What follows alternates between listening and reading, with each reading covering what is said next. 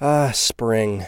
Nothing like the world progressing towards summer to inspire your own progress. That's what life's all about in your career, relationships, and your finances. Let's talk about that last one. With the Chime Secured Credit Builder Visa credit card, it's easy to start building credit with everyday purchases and regular on time payments with no annual fees or interest. So your weekly grocery run can feel even more productive, and that morning coffee can taste like a little victory. And if your credit scores grow, so could your opportunities to get lower rates on loans, like for a new ride or finally having a home to call your own. Sounds like progress, right? With Chime Secured Credit Card, you can start improving your credit scores right away. Get started today at chime.com slash build. That's chime.com slash build. Chime. Feels like progress. The Chime Credit Builder Visa Credit Card is issued by Bancorp Bank NA or Stride Bank NA, members FDIC. Out of network ATM withdrawal and OTC advance fees may apply. Terms and conditions apply. Go to chime.com slash disclosures for details. Get access to actionable news and market research with all the information you need to invest smarter and profit faster. Start your free trial today at pro.benzinga.com. Good afternoon, Zinger Nation. My name is Logan Ross, and this is Moon or Bust, your home for all things altcoins and DeFi. I am live today from Austin, Texas. Not usually uh, where I'm coming at you from, but as usual, we got that fire crypto content coming at you. Today, we'll be talking about the Ethereum upgrade EIP 1559, which is slated for tomorrow morning. Uh, we'll be talking about the ongoing NFT mania, and, and we will have an interview with the Black Women Talk Tech conference leaders. Uh, so you do not want to miss it. Stick around, uh, smash the like button, drop a comment, let us know what crypto projects you're looking at this week. Uh, and if we get some time at the end, we'll take a look at them and share our thoughts uh, with you. I am joined today by my two wonderful co-hosts, Ryan, Master of Margin McNamara. How you doing today, Ryan? Doing well. Long time no see, Logan. It's been a minute. Hey, I like your shirt, Wolverine blockchain. Let's Thanks. get it going. I like Go your blue. hat. Thank you, sir. Yeah, you right back at you, man. Where'd you get uh, it?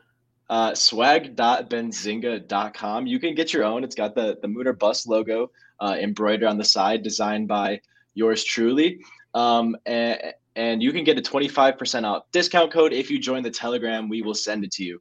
Uh, and that can all be found in the description below. Also, while you're down there, we started a separate crypto channel. So if you want just crypto clips, hit that up. It's the first link in the description. It's fire, I promise. Uh, and I also have Brian Moore. How you doing today, Brian? Good. We're all matching the same hats, and we're all alive for the first time in what, almost a week. It's been a minute. We were all on vacation. We were out of the office, uh, and, and so we couldn't have shows. But we missed you guys. We hope you missed us too, and we're just happy to be back. Um, so let's get the show started. Let's get it going. Ryan, tell us about EIP 1559. EIP, Ethereum Improvement Proposal 1559. It's set to go live tomorrow, and it's one of the biggest changes to Ethereum's network in the history of Ethereum. Now, of course, ETH2 is going to be bigger than this, but this nonetheless is a huge upgrade. Uh, it's going live tomorrow, and there's talks of Ethereum becoming a deflationary currency. Uh, so, first off, it's not going to become a deflationary currency just yet. I mean, it's possible, but it's not set in stone. Mm. Um, so, the way this works right now, Ethereum fees are basically supply and demand. The market decides how much you pay which kind of sucks because you know if something's going on on Ethereum's network, it can get super congested, and you might be stuck paying thirty dollars, forty dollars to send a transaction or to do a swap on Uniswap. So it can get really expensive. So what they're doing to improve this is they'll have a base fee for every transaction, which will be a certain amount. And then if the network is congested up to a certain degree, then the base fee goes up even higher. Uh, and this base fee will be burnt. So this is going to be deflationary in a sense because they will be burning Ethereum, but it doesn't have to be a deflationary currency because there isn't a set supply of Ethereum in existence. Right now, the I think the inflation rate on Ethereum is about four percent. Once ETH2 comes out, though, it's going down to 0.4%. So I'd expect once ETH2 comes out, launches hopefully later this year or early next year, then we'll actually see Ethereum become deflationary pretty much for mm-hmm. sure because you only have to offset that 0.4% inflation instead of 4% inflation. I mean, right now, maybe we'll see like a 1 or 2% drop and maybe it'll just be 1 or 2% inflation, which is I mean, that's still a really big difference in the grand scheme of things, especially sure. especially because this is perpetual. Uh, are you guys excited about this? Do you guys have any other thoughts on EIP 1559? I know we've been waiting so long for it. It's finally coming. I don't really have any thoughts besides I am pretty excited about it just to make some movement and kind of uh, progressive, uh, more progressive state uh, steps towards ETH2 and. I think it's uh, no matter what we do, every time there's something new that happens with Ethereum, it's always um, for the better. It might not be the best thing, but it just means there's progress, and I, I always like that. Uh, yeah, so I want to bring up AO Finance's comment. Uh, the miners are not going for it. Um, I think the miners have agreed at this point. They're okay with it. They've accepted it. Uh, miners are also big bag holders, and they want to see their bags get puffed up, and, and, they know EIP 1559 will lead to that eventually down the road. Uh, so, so yeah, they might. It might be harder to convince them to switch to proof of stake. Um, but I think EIP 1559 should have no issues, um, you know, going forward and, and succeeding as an upgrade. So I, am pretty hopeful for it. Um, there's there's that misconception you brought up, Ryan, that it's going to become deflationary immediately, which is just not the case. Uh, it, it's based on the demand and the load on the network, um, but it will be burning ETH immediately, which is very bullish in my opinion. So I'm happy for it. I'm excited. We've been waiting forever.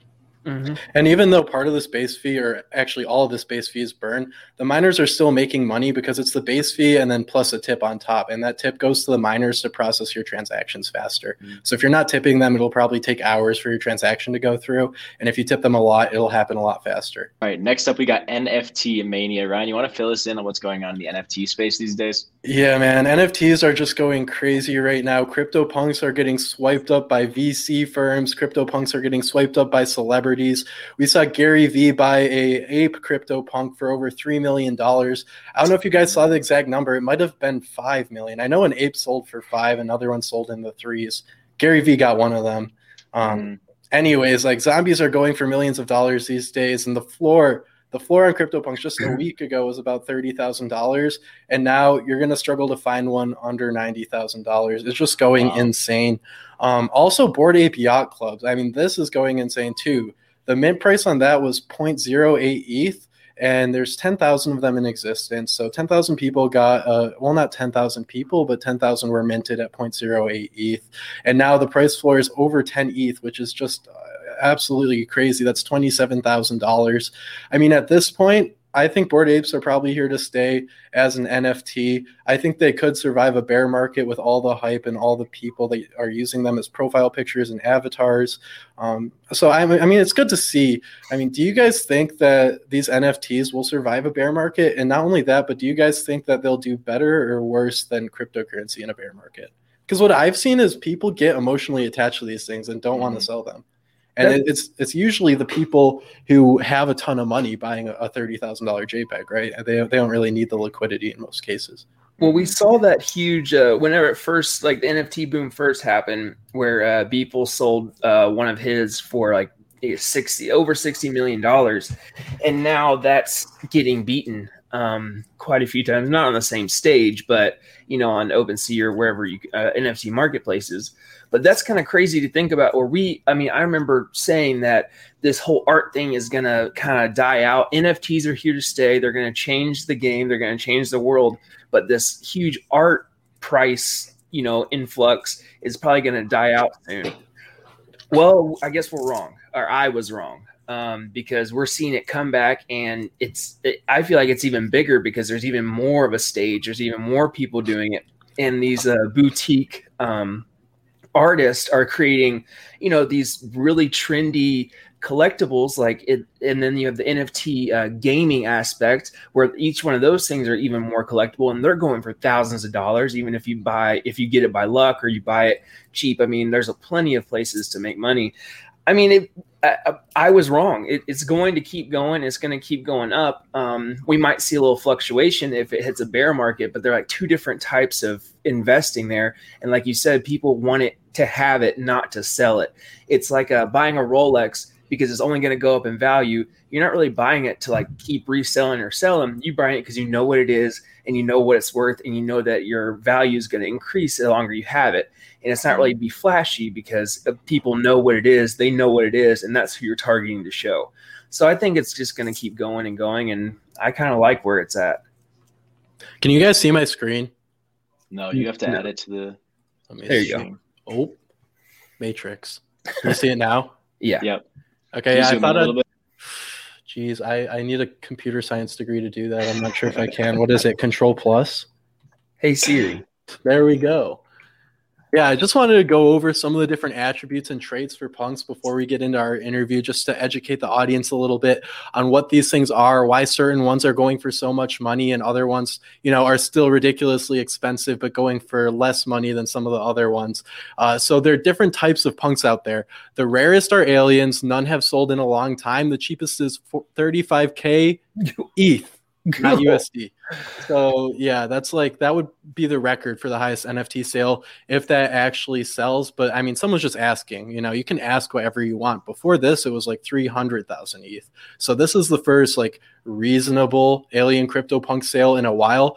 Uh, there have been a couple aliens that have sold for nine million dollars in the past. So, and since then, the the markets have gone up a ton. So, I mean, that's this is still high but you know maybe mm. 10,000 20,000 ETH could get it done and we could see a giant sale um, so yeah nine aliens 24 apes uh, Gary Vee just bought an ape for three or five million, something insane. Mm-hmm. The zombies, 88 of, and then male and female, which are kind of the normal punks, but those do have different attributes uh, which you can see here, and the attributes have different rarities. So you see the beanies; those are the most rare attribute there is. Mm-hmm. Uh, there's chokers, pilot helmets. There's a ton of different traits, and they can have several traits on one CryptoPunk. Um, mm-hmm. And as you can see, I mean, some of these traits, these are the price floor here for each type of punk with a certain trait. Um, and as you can see, some traits are more coveted than others. Uh, one in particular I actually want to bring up was the hoodies, the hoodie punks these things are going crazy. The the floor price, even though there's 259, it's not super rare. I mean, it's it's pretty rare, but it's mm-hmm. nothing crazy. There's a lot of. I've seen the, I've seen the hoodies going crazy here right now. I want to look at some comment, uh, some chat questions okay, really yeah, quickly. Let's, let's run it. Clear up some interview. confusion. Um, so Hector wants to know what are these? They they are NFTs. They're digital art. Um, but the reason that people buy them and pay stupid amounts of money for them is because they're avatars. So they're they're the avatar that a person will use in the metaverse, whether that's on Twitter or, or eventually in like a future blockchain based VR game. Uh, you can put these NFTs on, on either of them, right?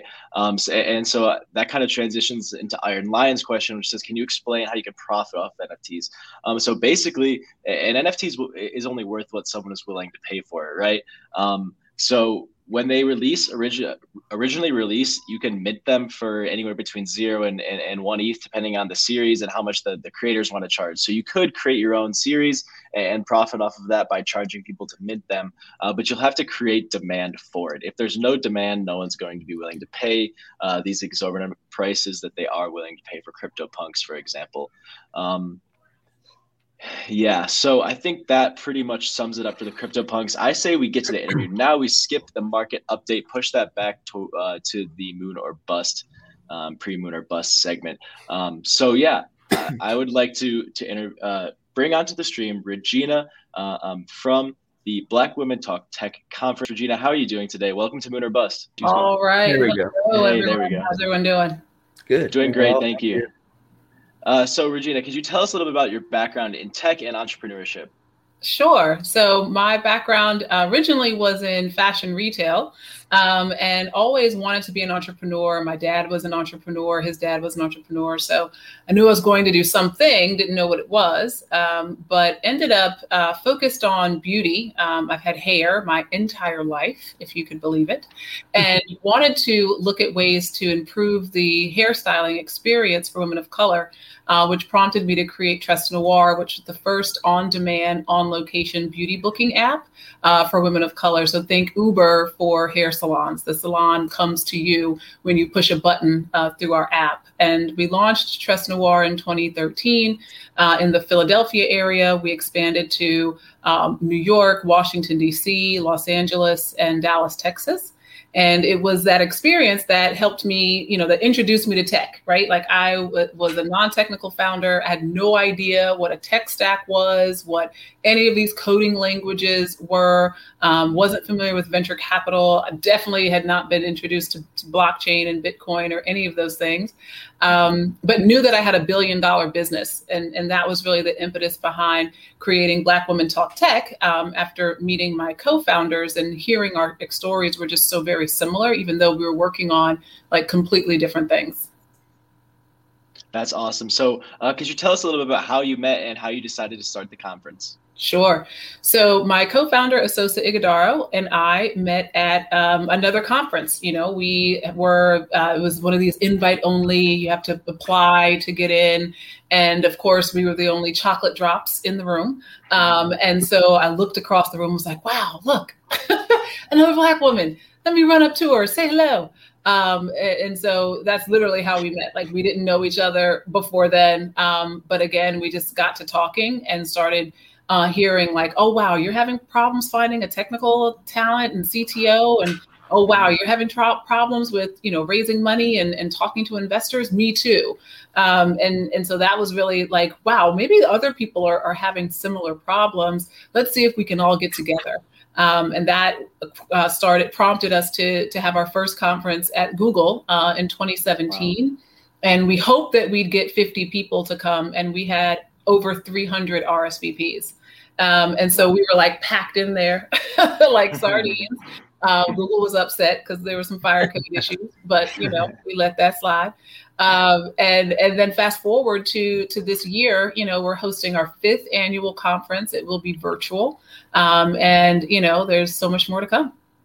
That's awesome. Uh, so you mentioned some issues that kind of brought you together. You bonded over, and you realized you could help other people with these same issues. Um, so let's talk about some of the challenges that Black women in tech are facing today, uh, and what we could do about it. Absolutely. So, you know, there's a lot of challenges uh, being a woman, uh, as well as being a woman of color. Oftentimes, the, there's uh, an air of, of being dismissed. Oh, she doesn't know what she's talking about. Oh, she's not the the, the business the entrepreneur, like who, who's the real owner of, of this enterprise. Um, and then on top of that, you, you look at the idea of being a woman of color where um, just the, the access and the networks are, are very, very different. Um, so when we talk about, you know, creating opportunities and creating space, it's, it's having these kinds of conversations. Um, it's about blending ideas and opportunities together and understanding that everybody wins when you invest in when when when you invest in smart people, right? Um, we have seen that Black women entrepreneurs have higher valued companies in the long run because they're more profitable in the early stages of their startup. Uh, we're also seeing a three and four x higher return on investment. So again, savvy investors, it would behoove you uh, to to get in on the ground level of a Black woman entrepreneur because she is not going to quit. Uh, she is the most resourceful woman on the planet, and she's creating businesses at a faster clip than any other demographic in the U.S. So we want to make sure that we tell that story and we amplify, we amplify the stories of women who are already doing it in spite of challenges to getting access to capital and technical talent and, and, net, and mentors and, and, social capital. But there are Black women unicorns that do exist. Uh, Dr. Toyin Ajayi is the founder of Cityblock Health. She is a, a healthcare tech startup that is valued at a billion dollars. Um, there is uh, Tope um, down in, in Atlanta. He is the founder of Calendly. Calendly is a billion dollar business run by a black man. So, so these businesses do exist. And so I don't want to sit here and say, oh, it's never going to happen and blah, blah, blah. Like it's happening. Mm-hmm. Um, we want it to happen in a bigger way um, so that we can normalize it so that we can say oh it's just it's just another day at the office for a black woman to run a billion dollar business just like mark zuckerberg and peter thiel and elon musk and bill gates and steve jobs and and and jack dorsey like i can go on and on right mm-hmm. that's great uh, so you talked about um, how you share stories at your conference are there also any um, like job opportunities there are there training sessions um, yes. what's available uh, for resources at, at the conference Oh boy, you listen. This conference is so chock full of amazing goodness. I cannot even tell you, but actually, I will. So, um, recruiting roundtables. We've got executives from Netflix, from Roku, from Shipt, from Citi, wow. From Visa, from Morgan Stanley, from Bloomberg, from um, AARP, from the government, from MasterCard uh, we have got some amazing partners that have come literally hiring on the spot, like doing interviews in their breakout sessions. Um, come to the conference, www, and it's open for everyone. Let me also caveat this by saying, again, all boats rise. Right? So we want to make sure that we're telling the stories of Black women in entrepreneurship just through a, a different lens. The, the, being an entrepreneur is hard, period. Getting into tech is hard, period. Whether you're a woman, whether you're black or not. So, um, so, so the recruiting opportunities are definitely there. Uh, we'll also be having investor office hours uh, with Salesforce Ventures, Amex Ventures, uh, uh Full Ventures, and I feel like I'm missing a couple, but we definitely have uh, several VC funds and accelerator programs that will also be on hand to talk to entrepreneurs.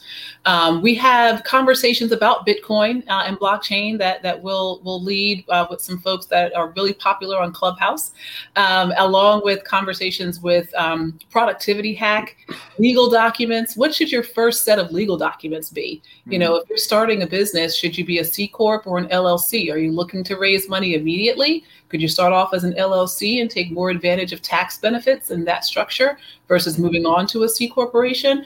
Um, these are some of those those types of uh, conversations that'll happen in the breakouts. We've got Mellody Hobson, uh, founder of co-founder of Ariel Capital and chairwoman of Starbucks, uh, as one of our keynote speakers. We've got Peggy Alford, uh, who sits on the board of Square and is also the what an SVP at PayPal.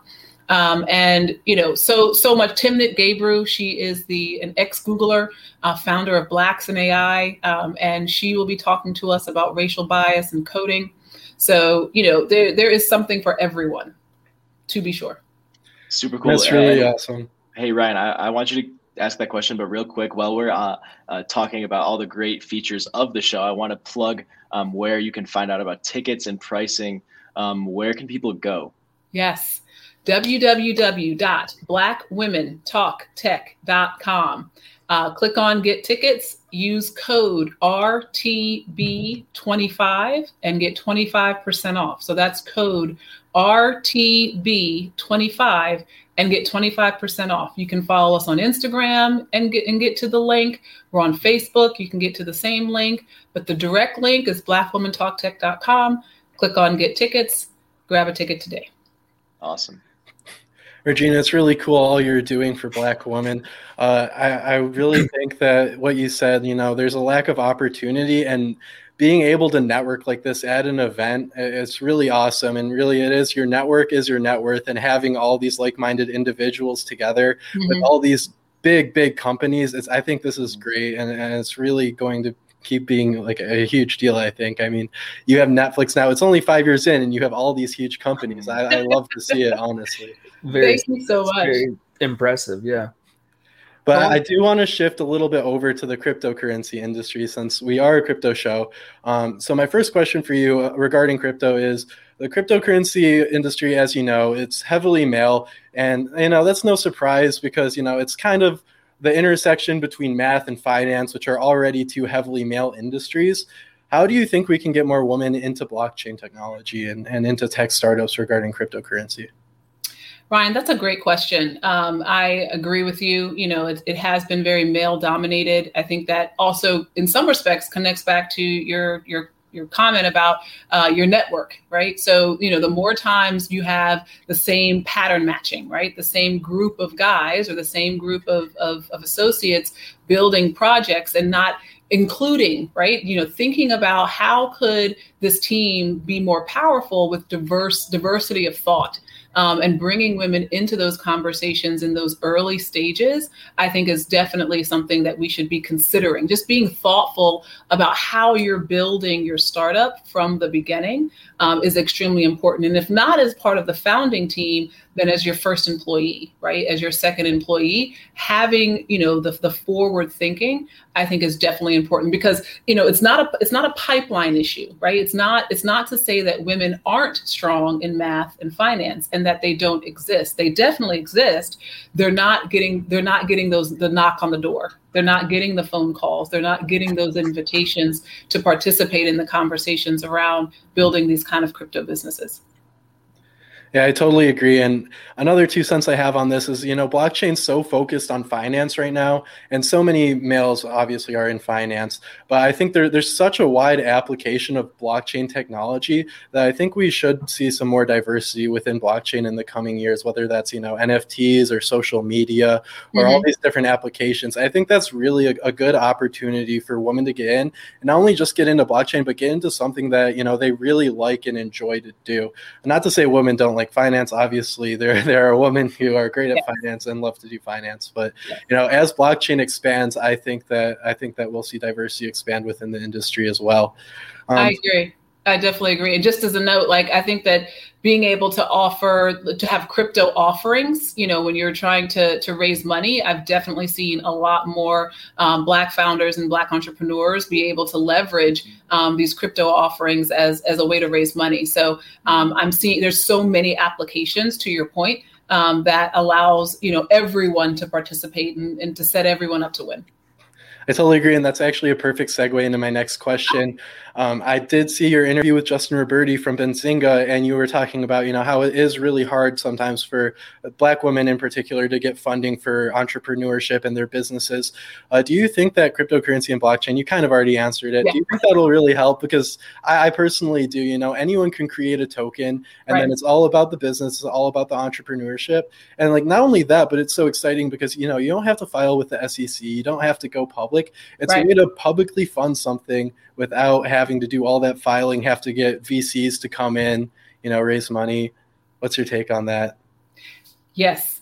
Yeah. all to all of what you said. I mean, it, you know, the minute I don't know if you all are familiar. Dawn Dickson is a uh, a black woman founder of um, a company called Popcom, um, and she raised one of the largest um, you know cri- initial crypto offering rounds ever you know, just by, by any entrepreneur. And this was, and this was a, a black woman. I've, I've known her for years. Um, she is amazing. She is scrappy as, as hell. um, and, and the fact that she was able to do it, right? Like she, to your point, you, she, there was no red tape. There was no um, investor vetting. There, there was no, you know, regulatory um, hoops that you have to jump to to be a, to be an accredited investor to invest in your business. Um, there's no credit checks uh, on your personal credit. Like there's there's so many different um, benefits to to you to leveraging this this this system um, to to generate funding. I think it, it, we are only scratching the surface um, in terms of it being a very viable offering um, for for for entrepreneurs of color because you know we think we particularly at Black Women Talk Tech we focus a lot on alternative financing. Um, if we're not if you know Black women get less than one percent of all venture capital that exists, right? Literally 0.06%, I think it is. So that doesn't translate to a lot of money. Um, and we need to be able to, you know, developers and engineers don't get paid with hugs and kisses. So we have to find other ways to get the money, um, whether it's through loan fi- loans and financing, grants, things like this. So this is a whole new avenue of, of, of financing that we can add to this alternative, uh, these alternative financing portfolio. And another integral part of being an entrepreneur is owning equity in the company you work for, the company you start, which I think that cryptocurrency is a great way to do that. You know, a lot of these projects are hiring people and giving them a lot of equity in whatever, you know, cryptocurrency that, that the project owns. Um, do you see that a lot in traditional jobs when, when you're at these conferences? Are, are these jobs offering equity or do you think that cryptocurrency might be a better way to go about getting a job that, that offers significant equity with high growth potential? That's a that's an interesting question. I haven't just to, to answer the first part. I haven't seen um, a lot of businesses offer equity as part of their as, as part of joining their their teams, depending on um, you know, what kind of job it is, right? So, like, if right. they're looking for building out like their founder team or the first or second employee, maybe there's an equity conversation, but that also depends on like what stage they're in. Have, have they have, are they at like Series A, Series B? Then yes, that's a conversation. If you're an early early stage startup, which is really the, the bulk of our community, um, you know, you really just don't have the the, the equity to, to, to give at that point. Um, uh, because you, you need to kind of you know still save that for for other um, for other investment opportunities. But when we think about crypto, I mean, I think that definitely um, is a, is a different option, uh, and and depending on how the businesses are structured, um, that could definitely be something that's that could be more attractive to to early stage, um, sorry, early employees uh, in terms of how they they join companies. I just haven't seen it yet. Gotcha, gotcha. so, um, could you share any success stories you guys have had so far um, with you know the past or present or anything going on right now when it pertains to blockchain technology and Black women talking tech, or in cryptocurrencies or anything in that kind of space? Because I'm sure I, it looks like you guys have had a lot of success with the blockchain and how much how more inclusive it is and stuff like that. So, yeah. we're kind of interested in seeing your take on what successes you've seen. Absolutely, Brian. Listen, we are so excited about so many success stories that have come out of um, co- attendees that have come to our conference. So, if you remember the first conference that we had at Google in 2017, we had a young lady, um, her name is Kristen, Crystal Etienne, uh, come to our conference and actually receive her first check uh, from from an investor that attended that conference as well. And she that was in February of 2017, and by the end of the year, she was making nine figure revenue. Wow. So literally, yeah. that little bit of money allowed her to scale in a huge way and two years later, in 2019, she raised one of the largest Series A rounds for a Black woman founder. And this is, um, again, Crystal Etienne, founder of Panty Prop, um, and, and now called Ruby Love.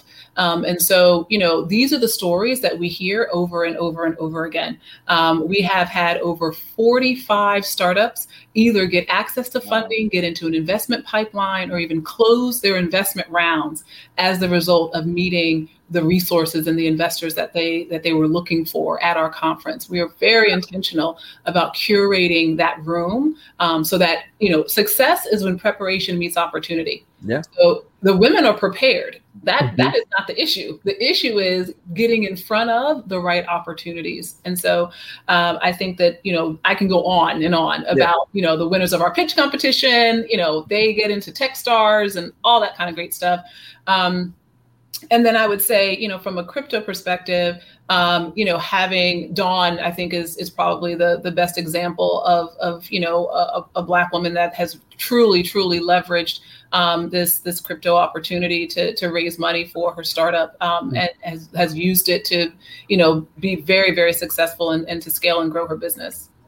That's awesome, and that's that's the one one of my favorite parts about crypto or blockchain technology too. Is you don't really have to have a lot of money to be successful as long as you what you said you put the drive, you make preparation meet. Um, to uh, I forgot the other word you used, but you know, just put it all together, and you, you, know, anything is possible as long as you just put your feet down and you know do it and mm-hmm. have that drive that your looks like that your um your conference kind of empowers everybody to do, which is awesome. Cool. One thing I um, do want to know is you said something with the the interview with uh, with Justin that uh, blockchain technology is a little bit more inclusive. How would you uh, how could how could you explain why it's a little bit more inclusive and why you would want you know more entrepreneurs to you know get into that space specifically? Mm. You know, I think that crypto is more inclusive because there are less restrictions. Um, I think that when you have when you have to put a a name and a face in order to access something, right? You know, we talk about you know the venture capital industry. We, we talk about that space, and, and we know that there's you know white guys from from Stanford and Harvard. you know, those are the guys, right? Um, and and you know that's that's what they do. But there is no face to crypto right like there is there isn't a there isn't a particular kind of way that you have to go and and make money in crypto. There's you know literally you all were just talking about new offerings. Like something's coming out all the time every time. Stocks are going up and down. It's very speculative. And so when you have a speculative business then the, the thing that's the most valuable is your hustle. And, and, and that is colorblind. It's gender it's gender it's gender agnostic. Um, and that is the thing that will that will propel you. And that's what makes it much more inclusive yeah. Regina, are you familiar with the metaverse at all? Because this kind of reminds me of the metaverse in a way. You know, I it, I'm, I'm like vaguely familiar okay. with it, but tell me what. So, so it's basically this idea that you know we're getting more and more online, like as time goes on, mm-hmm. and you know maybe eventually down the road, like our lives will basically be consumed online, and it already is mm. to a huge degree. Okay. And and so these NFT collectors, I don't know if you're in like when we were talking about the crypto punks that are selling for insane amounts of money. No. Um, so those are NFTs and and they're used as profile pictures. So now you if I go on my Twitter, since I follow so many people in, in the cryptocurrency space, mm-hmm. no one has the real picture anymore. Everyone has like a Bored Ape, like all these different like different cartoons or different characters, and it really makes it like inclusive to a degree, but almost like you know race doesn't matter anymore. Like it's and in the metaverse you really get to decide like what you want to be seen as almost hmm. and, and, it's pretty cool yeah, I love that. I mean, listen, I first of all, I'm super interested in NFTs from in a, in in the art world. You know, you're mm-hmm. seeing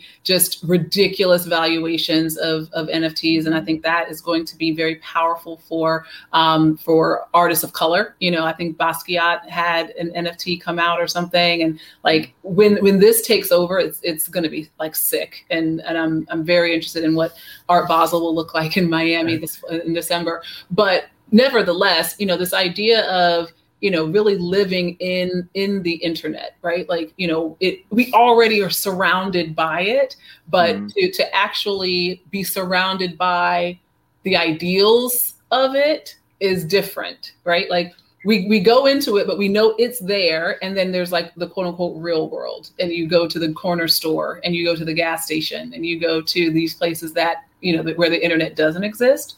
So um I think it will be interesting to see how even those places that that we we do still experience offline, um, how they will eventually be combined and blended into this this overall. Just we're in a constant stream already, and and you know, for good or for bad, I don't know. Regina, you said something earlier that really stuck with me. You said uh, it's something about when opportunity uh, meets preparedness. Could you say that again? Oh, success is when preparation meets yeah. opportunity. Like that's what I was going for. Yeah, yeah. So I mean, awesome. it's it's all I've seen it time and time again. And, and and another way to say it, you know, my mom used to say, if you stay ready, you don't have to get ready. Hmm. Right. You so go. you know, you you always have to stay. You don't. We don't get a second chance oftentimes. Yep. So it's important for us to to be ready and to be on. And, and these conferences allow for thousands of, of black women entrepreneurs to gather and, and to connect. They find their their cto they find their their co-founder at mm-hmm. these conferences. Um, they find their first employee at these conferences. People come to not only help in the, help start their business but to to work for a startup and to work within technology. So that's why we offer you know both sides of the coin um, in order for all again I, I, say the same thing over and over again all boats to rise um, to to allow for us to get on the roadmap to billions. That's the name of our conference. I love it regina. Hey thank you so much for joining us today. Sure. Um, I'm, I'm, I'm all about it. You guys are great. Um, if you want to give a shout out mention anything else um, tell people where to connect with you the floor is yours Awesome, Logan. Thank you so much for having me. Um, Brian, Ryan, really, really appreciate the time. Um, please visit us at blackwomentalktech.com. Visit us on Instagram. It's the same handle. Um, check us out next week. It is Thursday and Friday, 10 a.m. to 6 p.m. Drop in, say hello, uh, tell a friend to tell a friend to tell a friend. and uh, definitely looking forward to staying in touch and, and keeping yeah. the conversations going. Yeah. Absolutely. Certainly. Thank you. Thank you so much. Yeah, thank no you. This was fun. Yeah, that was it was good. Bye. Bye. Bye. All righty. That was awesome. Guys, let us know what you think in the chat below. I really enjoyed that. I think that's that's an awesome project, uh, mm-hmm. uh, and we need more stuff like that going on. You know, it's it's honestly to to the investors' benefit. Like like Regina said at the beginning, it, it's a it's a for some reason an underdeveloped and ripe industry. Um, so make sure you go check it out, connect with them, and support the cause, support the mission. That's what we're all about here in the crypto space. Um, okay, so let's get back to crypto, crypto prices, the market. Ryan, would you like to give us a market update, please? You say me or Ryan? Yes, sir. Uh, I think Ryan had it ready. Whoever. Nah, it was has Brian. It was Brian with a B. Oh, So shoot. confusing. Update us on the markets, Brian. I want to. um, I the markets are doing pretty well. Well, I mean, Yeah. there's it's just pretty easy to see the. Um, I think the Square uh, buying um, a firm, I think that pushed uh, Bitcoin up and then let everything else rise. I mean, we had Bitcoin over 40k for you know two days straight, and now it's still right right at that 39, right in the middle of 39. It's at 39,652. So, you know, we'll we'll see another push up. Um, there was talks about um, a firm being bought too, which is kind of speculative. There's no really actually proof that that's going on, but that's also pushing it. Um, all altcoins are now falling. ETH is booming, and ETH at one point um, broke off from BTC, their the influence. So we Mhm. saw that like kind of altcoin season um, kind of happening. Bitcoin was going down, Ethereum was going up, and still is kind of you know if you put them side by side together, they're still kind of that way. They're, they follow, but you see a lot more breakage with uh, ETH up, which is awesome. I'm really excited about. I'm really excited about all altcoins. My portfolio looks great. Yours, I bet your guys probably looks great. Everything is just it puts everybody in a good mood whenever you see that you you see that green, you know, however many n- numbers besides your in your P and L as opposed to that red. And you're like, ah, I'm gonna trade this, just try to work for it, but you can just let Mhm. it sit and you let it go. No stress. You're not glued. Man, it's it's a good week. It's a, we had vacation. Everything's happening. I mean, it's a great time. It's a good week, but I'm tempted to sell, honestly. Hey, I I'm, you know you know, I'm a little scared at this point. I kind of want to sell. I've been talking about this range between 30k to 42k for a while. And, you know, we came up to this 42k mark, and now we're back down. It's going to be hard, you know. I, if I do sell, I'm going to buy back in if we go above 42k and hold, but we haven't seen that yet. But it's tempting at these prices, and I, I feel like a lot of investors are kind of thinking the same thing. And and the bull blame you. market support band. I mean, I don't know. I don't know. So, Hey, so how yeah. much of your position are you thinking about selling, Mister Ryan? Well, right now I'm about 20% cash. So, I mean, I was like 15% NFT until I sold that this morning. So now I'm 20% cash. nice. Uh, but yeah, I would probably sell sell my uni bag honestly. Try and buy back, you mm-hmm. know, keep keep a little bit of it, but but sell most of it and try and buy back a little bit lower and increase that. Did you did you buy it when it was in like the high 30s, 40s? Nah, I bought it at three dollars. Oh, so you're you're just you're ready to go. I'm ready to go, man. Yeah. But I'm ready to get back in too. So Well, that's I- I, I mean wanna that's not a bad idea because I'm I'm holding I have a um on KuCoin I've done one of these smart rebalancing bots and I've been running it for about two weeks now and you know it's up like three thousand percent on the APY, not really up three, but you, you right, know. right. Um, but I mean, it's it's it's all uh, all Dex coins. So I have uh, a Dex and DeFi. So I have Link, Uni, EOS, um, and uh, BAT, which I threw that one in there. But all of them are doing great, and they'll rebalance. And that's where I've put like that is sixty percent of my portfolio now is in that rebalancing. So I don't even have to deal with it, you know, moving up or down. It'll do it for me um, it's doing pretty well. And I'd suggest anyone to look at, you know, smart rebalancing as a way to um, hedge against, you know, those huge uh, volatility dumps. Did you make that bot yourself or did you find it online or So on KuCoin, you can go, they have pre-made ones. I put in the, um, I put in all the requirements myself. So it's at like, I can just, I'll just tell you real quick. The, um, it's at like 20%, 20%, 15, 15, 11. And the, so I got uh, Uni, Link, BAT, GRT, EOS, and Aave. And Uni and Link are 21%, BAT 16, GRT is 16, EOS is 15, Aave is 11%. And it's doing, you know, doing fairly well. I don't really want to show how much money and all that stuff is in it, but um, ah, it's not worth it. But yeah, So it, re- really it rebalances to keep your allocation across the different assets. Yes. So every time there's a 1%, uh, and you can change this to 1%, 2%, whatever you want. But anytime there's a 1% move movement up or down, it'll rebalances, it rebalances to all the others or to one that's, uh, that's down. And so it's going to keep that 20% or whatever percentage allocation you have.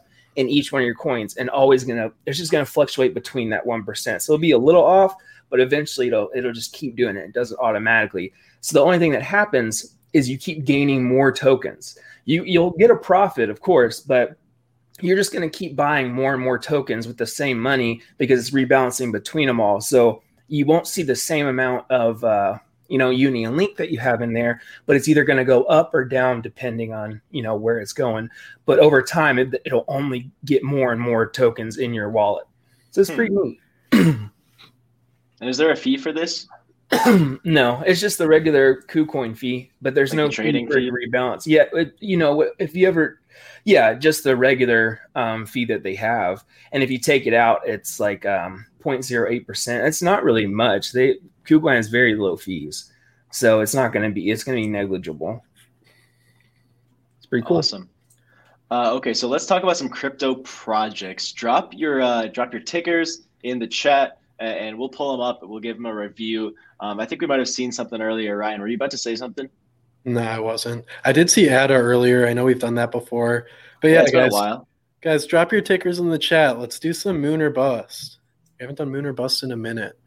Price mm-hmm. target on eight. Eight is my favorite stable coin. Um, and you know, as a stable coin, my price target's not going to change. It's going to be one dollar forever. ADA stands for a dollar forever. Don't you guys know that? I mean, the ridiculous price the, the ridiculous price targets on ADA of like five hundred dollars or a thousand dollars, guys. Don't fall for that. That's just not very realistic. But I mean, by the end of this bull run, I mean, you could see some pretty good returns if the bull run continues. If we see Bitcoin go into the six figure range, if we see ETH approach ten thousand dollars, then you know who knows? Maybe uh, maybe twenty dollar ADA. Yeah, I'm thinking three to five dollars would be a pretty good, you know, conservative amount over the next at least until you know the next year. Yeah, but you have to remember there's higher risk in, in ADA because it's a market cycle behind ETH, so there's there's increased volatility. Like three to five is obviously going to be great, but I don't think I don't think it's going to stop there. Honestly, the the ADA community is really strong. They're really convicted. Um, I could I think a ten dollar ADA is definitely on the table. Um, and, and, you know, even like Ryan said, it could get up to to twenty bucks. I mean, if they on. push out the smart contracts and like do everything that they've been working on, which I know they've been working on forever but they're going to make sure it's good. You know, mm-hmm. you're right. I mean, it doesn't matter. I hold ADA too. I, have held it for a long time now. And yeah, yeah it's never gonna. I mean, it's it's gonna go up and as long as they keep pushing out. It has a freaking amazing team behind it. Like some of the smartest people in crypto are behind it. So yeah, it's it's a big one. All right, Noah Posner wants to know about Mana. Ryan, you want to tell us about Decentraland? Yeah, it's one of the first virtual reality games that's based on the blockchain. It's built on Ethereum. It's pretty cool. You can go on, buy and sell land as a speculative investment, or if you want, you can develop the land and charge people to use it uh, in many different ways. Some people have built museums with NFTs, other people have made casinos. You know, there's a lot of different things you can do with Mana. I'm bullish on it. I think it's going to do well with the NFT market. Uh, and if we're playing Moon or Bust, you know, I'd give it a moon. For sure. I'd agree. The NFT market's booming on all like Axie, Mana, um, all of these, and it's as long as that stays up, you know it's going to go good. But like Ryan said, it, has got a pretty cool project. It's one of the first ones to be widely used. So yeah, I mean, Mana's Mana's here to stay, and it's going to do really well. I am with these two. I picked up a bag of mana um, a couple months ago. We're at 25 cents. It's just been chilling with it, rocking with it. I put it into Uniswap, so I'm earning some extra mana on top of it uh, and I have uh, full faith in this project to Moon. Yo. Yo, air horn, boop, boop, boop.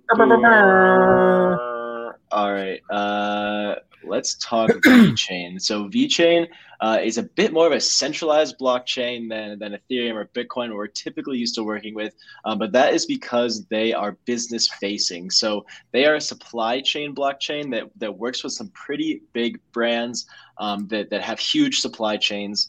Um, I, I, can't remember. There's a huge um, automotive maker that they're working with. It might be BMW, um, some European car manufacturer that uses them. They have a deal with like Asics or some other shoemaker as well. Um, I haven't haven't researched it in quite a minute, so don't quote me uh, on these specifics. But I do know they have these these huge partnerships already locked in, and that is why people are so bullish on it.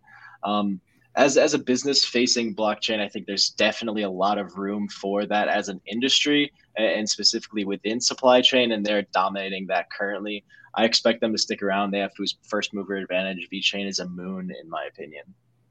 Yep. it's also one of the older ones too. I mean, they have that whole sorry.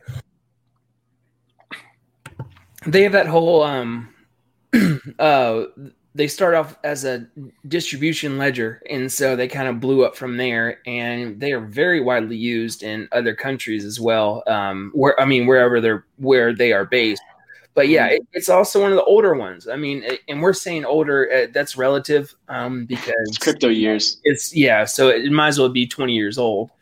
But i mean it's it's definitely one that's going to be around for a while and you know they're just they're a slow burn but they're they're pretty uh, stable and it's been around this price. I think the highest it's gotten to is like 16 or 18 cents and at the last bull run and now it's back down to kind of you know the average. Um, but I think there's a lot of potential with it and like you said there's some crazy partnerships. Um, and yeah I, I you know I'm moon, moon it moon it. Ryan you you in agreement here yeah, I agree. I, would give it a moon. I don't know as much as you two do about VeChain, but I think your points about it being the first mover and having the really big deals with some of these companies are very important. And I do agree with you, Logan. I think there is a lot of room for growth within the business facing side of blockchain stuff. Mm-hmm. Awesome. Uh, okay, that's VeChain. Ryan, do you happen to have Coin Market Cap handy for us? Because uh, we have Farm Token we can talk about. Uh, and that's really all I'm seeing, unless you want to talk about USD. I can I can pull it up if you if you don't. I got it. I got the internet here at the office. We're high tech. Oh, we're full screen now. What the heck happened? okay, farm harvest finance. Let's talk about it. Let's yield farm. Let's, let's talk share my it. screen. Share screen. Can you see it? Yeah, let me add it. Boom. There we go. So I know Harvest Finance was around back in the day during DeFi summer, kind of towards the end of DeFi summer, like September ish. I remember there were lots of yield farming chads that were using Harvest Finance, you know, making all that crypto gains, turning their one ETH into two and then to four and then to eight.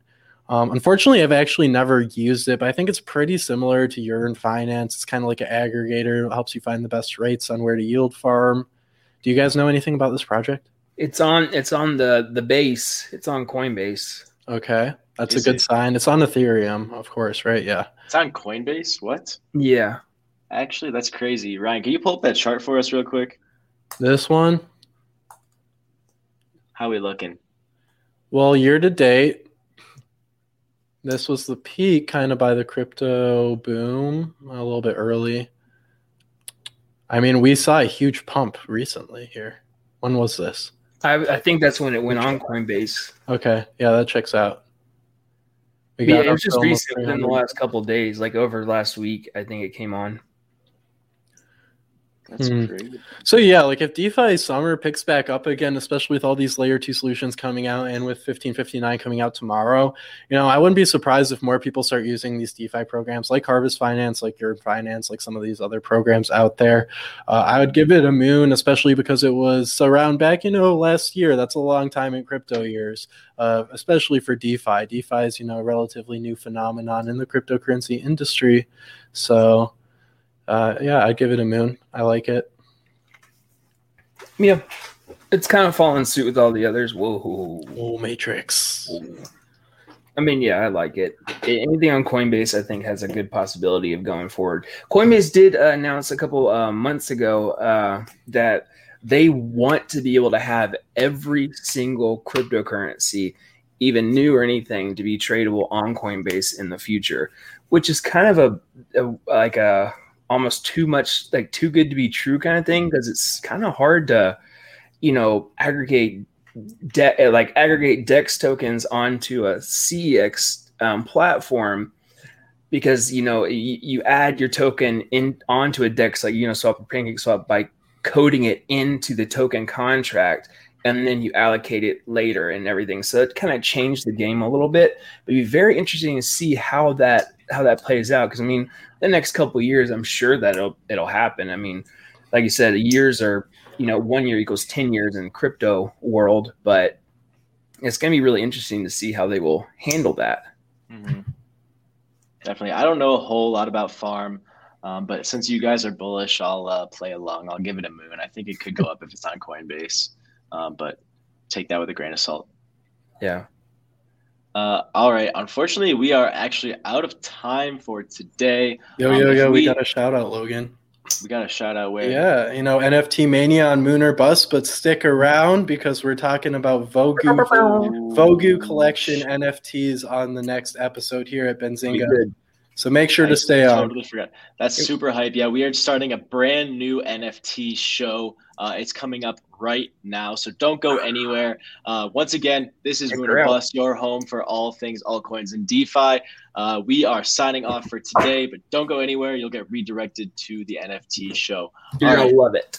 Get access to actionable news and market research with all the information you need to invest smarter and profit faster. Start your free trial today at pro.benzinga.com.